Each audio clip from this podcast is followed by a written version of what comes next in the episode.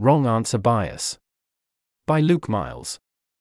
The correct answer leaves nothing to be said. The wrong answer starts a conversation, a research program, an investigation, a journey, an institute, a paper, a book, a YouTube channel, a lifestyle, a tribe.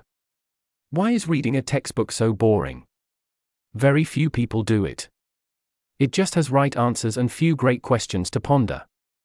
Blogs arguing about nutrition are great reading though.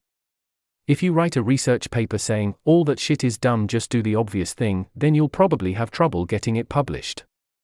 I tried once, but my professor shut it down saying it's a bad strat basically.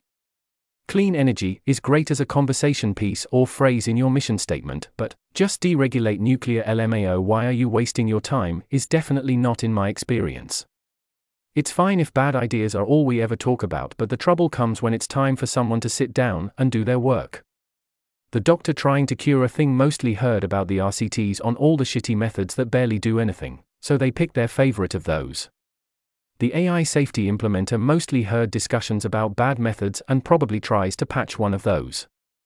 And fixing the mistake in a bad method is a not a good way to make a good method. The parents in the parent group, of course, mostly talk about their failed attempts to fix the problems they do have, and mostly forget about the problems they never had or quickly fixed. Have hope, you can combat wrong answer bias with these simple tricks. Do not write or speak. Do not read or listen. Hate the process of fixing things. Savor the experience of shit working like it should.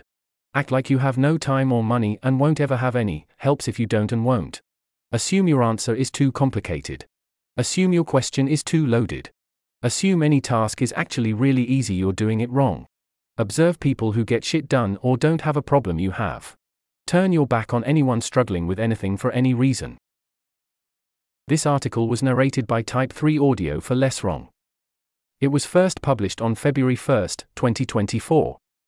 To report an issue or give feedback on this narration, go to t3a.is.